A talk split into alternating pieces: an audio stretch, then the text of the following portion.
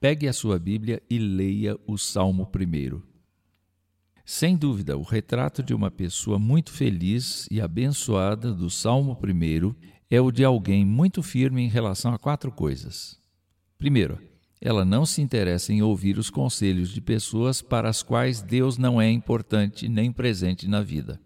Segundo, ela também evita de todos os modos ser infiel a Deus que a chamou, não praticando atos de infidelidade contra ele e contra as pessoas como fazem os incrédulos.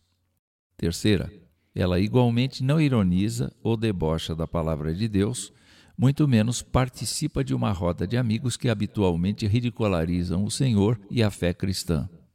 Quarta coisa, ela tem um grande apego à palavra de Deus, um prazer muito grande em ler a Escritura, confiar em suas soluções, refletir em suas alianças e promessas, conhecer suas histórias e obedecê-la. Essa pessoa feliz e abençoada pode ser muito bem comparada a uma bela árvore com folhas verdes durante o ano inteiro e de boa sombra, plantada junto a um córrego de águas cristalinas. A mais, essa árvore não é apenas de composição da paisagem. Ela dá frutos periodicamente. Pessoas e animais podem usufruir de sua beleza, de sua sombra e alimentar-se dela. Alguém teve o trabalho e o prazer de escolher a muda e plantá-la junto ao córrego. Assim é essa pessoa. Alguém plantado num lugar escolhido, delicioso, cheio de alimento e repouso, que produz frutos de quando em quando, mas todos eles de ótima qualidade. Agora vejamos outro lado.